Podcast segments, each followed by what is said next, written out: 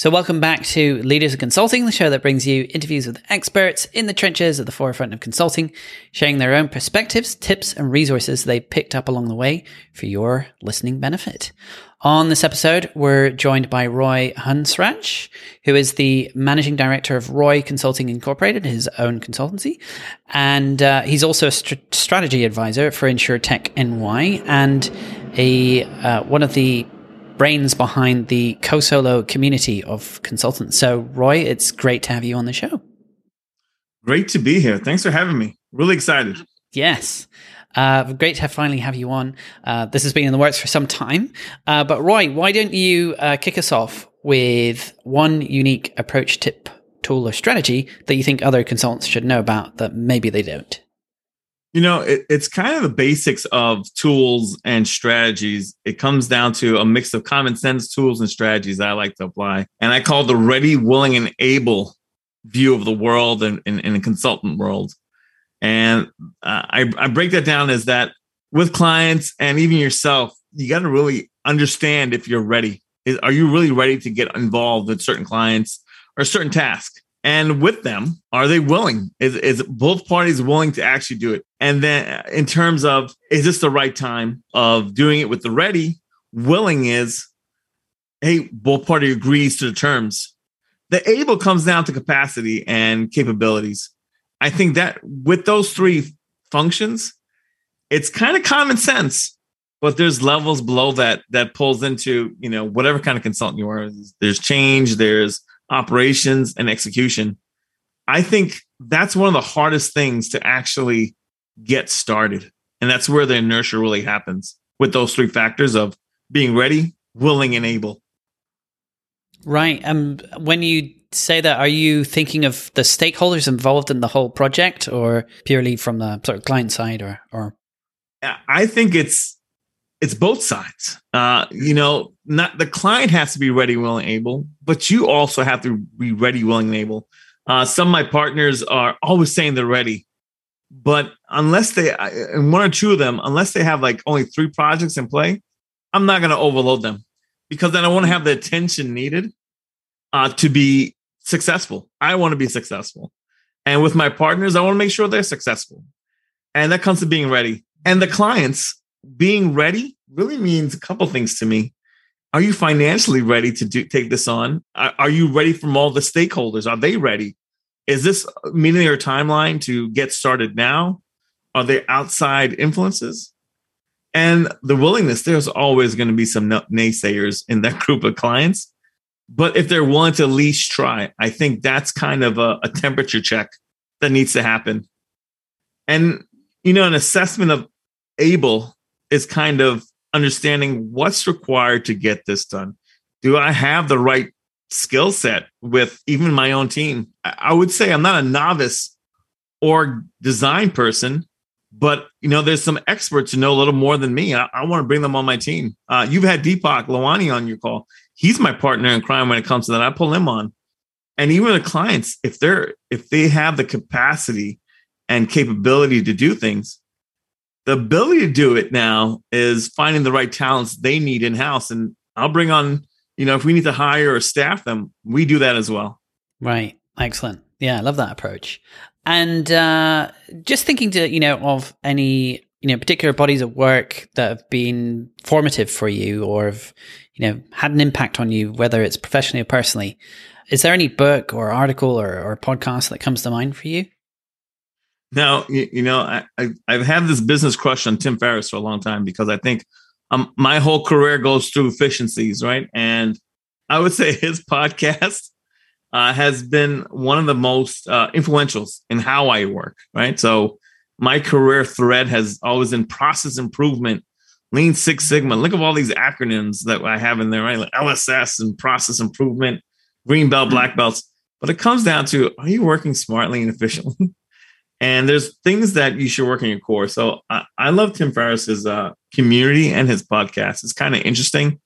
I have a couple of his books up there, and, and that really adds a lot of flavor to how I do things done. Are there any particular episodes that stand out for you? You know, the whole concept of outsourcing was very fascinating for me. and being of, of Indian heritage, you know, it's like, ah, I can use my own people. That, I thought that was hilarious in terms of it. And in terms of like, hey, I already have the context out there. My wife is a India. Why not talk to some of the, the people out there? And I never thought about it that way. And leveraging the economies of scale out there uh, and helping them out actually yeah. get started, those folks out there was really um, influential. Uh, I believe one of the the podcasts he had or, or the references, uh, it was it was a very old one, many years ago. Something about my my guy, my guy, my guy out there. Something I forgot what it is, but it was it was my guy in India. My guy in India, somebody like that, right? Yeah. But but it made an impact to me, and there's so many more companies out there. It just opened my eyes up to possibilities. I thought that was huge in terms of uh, just the resource. And he continues to deliver great insights and resources out there. Now, you asked me another question about person, right? And I, I would say this might sound funny, but the person that actually uh, gave me a lot of impact was my dad. Because my, my dad, the quick story is my dad uh, didn't have a lot of formal education. I think he dropped out of school around sixth or seventh grade. Uh, but he went back and got some um, some training in, in, in terms of education wise, but he's a, he's been an electrician for many years. He's a very smart man. He actually taught a little bit, ironically. I don't know how he did this without his degrees, but he, he left uh, South America. He got a grant to come here and teach and be a, uh, uh, excuse me, get an education in electrical and ended up being, instead of being a student, he actually teaches a part of the class, which is kind of weird. right? Uh, but he ended up teaching these other electricians uh, tricks of the trade, and he moved his way up, became an electrician. And I think the impact from that of taking something, and you don't have to have all the degrees, you just have to have a skill set that you can develop. And he went about it very different path, and I thought that was very interesting. And, and he, he taught me a couple things. He taught me, you know, not every path's for everybody, and you know, sticking to the hard road might be uh, beneficial in the long run. And I got to stop thinking short short gains here. Uh, and just the way he did things, he had a lot of challenges and he overcame, and uh, it, it, it enlightened me. And one day I'm gonna write a book my, my dad. I already have the the the uh, the title. It's called Old Father, uh, and it really is an uh, a tribute to my dad and the times we used to sit down on the couch on a weekend right before we went, we went out and watch an episode of Looney Tunes with uh, I think it was Sylvester the cat and his son. he goes, "Oh, father, like what did you do now?" And that's pretty much my, my dad in terms of uh, some things. But he had no fear. He went out there and did what he had to do, and he brought it back to a point where, you know, he left with this one quote: "If it's to be, it's up to me." So he all said, "You don't have to hire everybody. You can do anything. Just put your mind to it." And I thought that was actually amazing, uh, and I, I use that uh, in everything I approach. Love it. Love it. And uh, if we transition a little bit into um, some of the, you know, the the expertise you provide and, and the clients you work with, um, can you tell me like what your ideal or typical client um, is and what, what kind of challenges they come to you with? And how do you either find them or do they find you? What what's what does that typically look like? Yeah, I think uh, I'm gonna I'm gonna address this in two different ways: the clients I have right now, and then the dot ideal clients, mm-hmm. because uh, uh, my background has given me just like the transition talking about my dad to this is I can do anything. But what am I best at? Right is really the question, right? And where do I want to focus my time and provide the best return for both clients and myself? And so in my portfolio, I, I've worked with mostly insurance clients, and that yeah. takes up about 70% of my, my portfolio. And in there, we have some banking. I've also branched out to consumer product goods, uh, manufacturing, and technologies. Now, with that, you know, where I am trying to identify those ideal clients are those who are trying to get to the step of figuring out in their organization how they get to the next level and I'll mm-hmm. call this in the the the three horizons. They're either starting out early, trying to figure out how to grow and how to expand when it comes to their customers' needs or understand their business better. Right? That's the core functionality I'm trying to improve upon. It just so happens I have a lot of expertise in insurance and computer uh, and consumer product goods. And that ideal client is either a small and medium business trying to get that first level to figure out how do I get become the company I want to be in five years from now? What's that roadmap look like? What do I have to do to get there? Is it a growth? Is it, and I'll use buzzwords, and I hate, I know consultants love these things, but is it uh, customer engagement? Is it is it looking at intelligent operations, or is looking at risk management? Now, let's put some, and whatever you put in front of it, it could be AI, it could be digital. People don't have the understanding of the basics of let me educate myself in the first level, what's out there. And then part of that advisory is that first thing that the ideal client needs. And the second thing is it's a journey. Once we figure out what the, what the um, what's out there, what is possible, we start formulating that roadmap in the second part. And, and the ideal client will, will be a, a partner to get there. And they just need a trusted advisor. Either they're going to buy, build, or borrow. I want to help them do that process. And that's what the ideal client needs. And then in the end, long term, what we're trying to do is figure out how do you get it done? Uh, so those ideal clients are really partners and figuring out how do you get there. Excellent. Yeah, love that. And I know that, you know, running your own practice, you know, sometimes it can be challenging, uh, you know, uh, going out there on your own shingle. But one of the great things that, uh, you know, exists are communities, especially for independents like us. And uh, the CoSolo community, we've had several people in here, and you're you're one of the people who really helps pull the strings and and and uh, helps organize that. Um, I'd love for you to share your kind of CoSolo story and and how you got to know the uh, community. Well, it kind of goes on to what I just said, and I think it's ideal time to talk about it because it's uh, I joined CoSolo from the start with uh, I have to give credit to Tony Liu in, in, in starting it with another guy named Rahul. And uh, as you go through your journey in life, whatever career, you're trying to learn from each other and figure out exactly well what's out there. That's part of the education piece, and and then figure out okay, what am I going to do with this? How do I get myself better? And Tony started this, I think from the start. I'm going to say 2019 and he just got a first group of guys together after going to David A. Fields' course. And what he provided was just, okay, we learned something. How do we apply it? And I didn't go to the course that time. So I was like, this sounds interesting. So I jumped on the bandwagon. I was one of those first guys there. And, you know, I love the, the methodology and the approach that I start adapting it. And I believe that the best way to learn something is just dive right in. What I loved about CoSolo was the community. First of all, like you said, it's a bunch of trusted people that I like to look at my as my board advisors as built my business. And they're going to look out for me and I'm going to look out for them. That's one. The second thing is that you got to call me out when I'm not doing something. Besides being a board advisor, give me that kick in my pants every now and then. Say, hey, look, you know, mm, there's some things out there that you should be doing that you know. And I, I say I've learned a lot. And in that journey, I've got the next level of saying, hey, I believe in this community and I do want to help each other, everyone else out. I want to make sure we're providing some insights that, hey, the guy who started maybe two, three years ago is not getting to the, to the next level of his business or the foundational, we can get them there. And then just grow. If eh, I believe in paying it forward too. It's like, Jonathan, if I can help you out get the next level, I'm sure we're going to rookie Bobby this and we're going to shake and bake. And later you're going to put me back. I know a guy named Roi who does something like whatever Roi does, and we pull him in. I think that's that's the whole joy of the CoSolo community that we're in it, and uh, we're not we're not jerks. We're here to help each other out and refer each other and, and elevate each other. And I think that's the most important thing in the community. We're also providing some education. We're also providing some opportunities and just having fun doing it.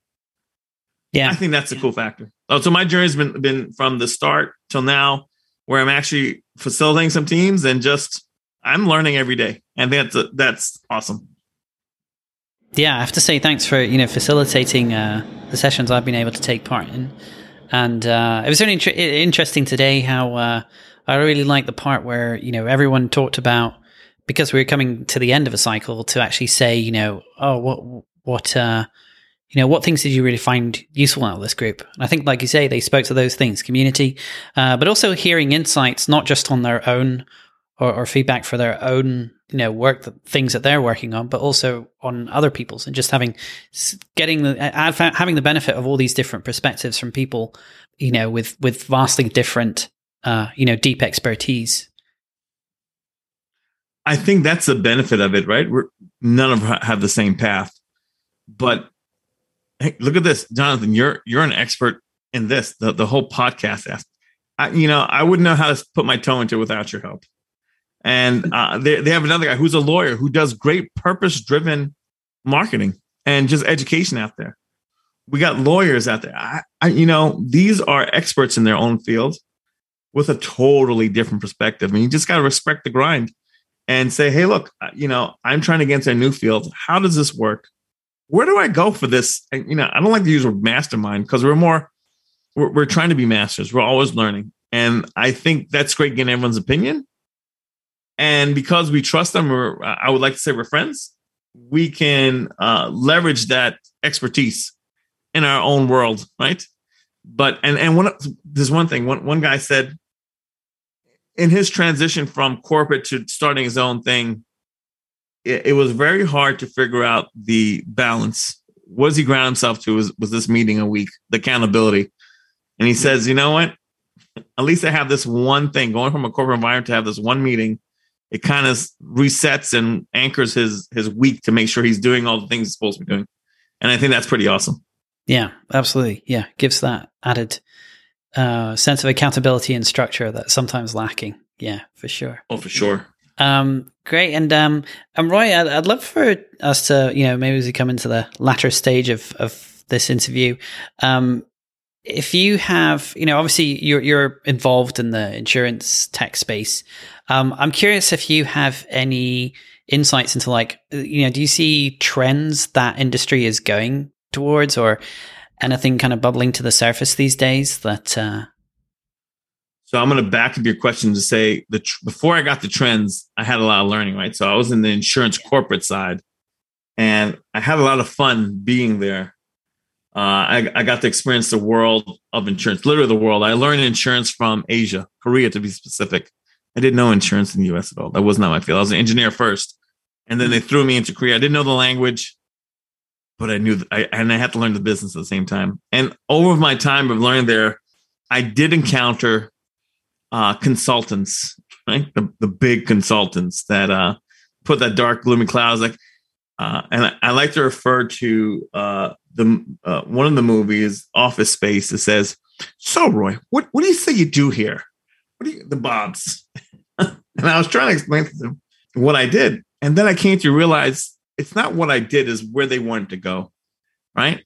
And it goes to insurance trends, right? And I, you know, and I challenge status quo. I was like, "Well, why are we doing it? I want to be educated to, and just as we did this past week, I wanted to understand before I got understood." in terms of what we wanted to achieve. And to your question now, come back for a circle now. I, I didn't forget, is that hey, so what are the trends? Well, I understood the insurance world. I've been doing it for uh, about 15 years now. To the fact of, well, where is it going? There's so much more. There's so much money in insurance that where to spend it and what the right innovations are still being defined. And I think that's so exciting. So to your question, there's there's carriers who insure the big ones we know that have our life and health. The trends are coming out into innovation. The technology guys who don't know insurance are trying to figure out, hey, I want to get on this because there's there's money to be made, an opportunity to be had. There's investors, and there's smaller guys, startups who are trying to get into that world. So if you look at that community, the trend all depends on what's next. And I'll tell you the, the couple trends I like. There's more than what I have to say, but I love the point of sale insurance where you're not even thinking about insurance anymore. You're just saying, Tesla does this well. I bought a Tesla. I don't have, I can't afford a Tesla yet, but it's the fact that I bought one. Oh, the insurance is part of the signing package. So you're not thinking about the insurance. I have to go out and look at insurance. They already have it embedded and set up for you for your purchase or even when you go to like the Costco or something, they have that click like, you want to insure these headphones you just bought for X dollars. That's point of sale. And then the other one that I think is really fascinating, they call it parametric insurance. So they like the Ubers, right? If your food doesn't arrive in like five hours, they're gonna pay you out. It's like, oh, we just pay the money and and the food goes to waste. But who's paying for all that, right? Insurance covers that. You just get paid out with a little extra, and so does the the, the rest covers their cost. I think it's fascinating. If, if weather goes bad in we just had hurricanes in the middle of the US, parametric insurance said we noticed that there was a hurricane from NOAA, the National uh, Weather Authority. We're just going to pay out those claims for those who had insurance in hurricanes or, or tornadoes, and we just pay them out. There's no claims processes. All that overhead is gone. Yeah. I think that's fascinating. So those are the trends. Uh, point of sale, things embedded, embedded insurance where we don't even know there's insurance in there, but it's in there. Like our credit cards do that. I think that's fascinating. Yeah, it's funny. This is actually a point of contention with my wife sometimes because we we book holidays and she says, "Oh, we have to get travel insurance." I'm like, like, yeah, but everything's covered by our card. But she's like, often we just end up getting it just for peace of mind. it's layered, right? So yeah. that's a very interesting one. It depends on which card you have and how much they cover. There's all, and that extra insurance is that gap. They only cover so much but I, fi- I find that everybody's got to get their piece of the pie, right? So, and then you know, for your peace of mind, for your wife and mine's, it's always the that factor of, well, if something goes bad, and especially in the times we live in, right? If we're going to pull out, we want to get covered. So, there's always new ways of the same product being covered for you. I feel that that's an interesting innovation of business innovation in insurance, mm-hmm. so to say. I'm sure some carriers as folks might not like that comment, but you know, I'll just say it like it is. Excellent. And so finally, uh, uh, Roi, as we, as we kind of start wrapping things up here, can you tell more us more about you know where people can find out more about you online, where they can connect with you? What's your social platform of choice? So, as a business minded person, I don't know why, but I love LinkedIn because um, I've been going a little more into it recently. Find me on LinkedIn. I'm the true return on investment because uh, it's my name. And uh, so hopefully people can find me on, on LinkedIn doing ROI, Hansraj, H A N S R A J. And uh, I'm tied to a couple platforms there. But one of the couple things that I think it's interesting with those connect with me on LinkedIn is that I love to follow up, have the conversation because it's learning what we can do together in terms of what are you trying to achieve and what am I trying to achieve and see if we can help each other out.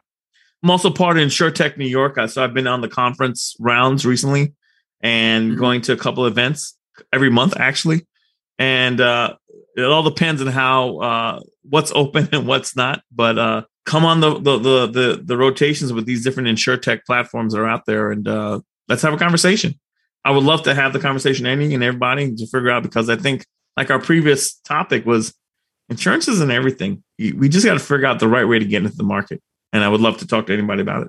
Excellent, great. Well, uh, Roi, it's always a pleasure to to speak with you. And I want to say thanks for coming on the show. Thanks, Jonathan. Thanks, thanks for having me. It's been exciting, and uh, look forward to another one later. Hopefully. Absolutely. All right. All right.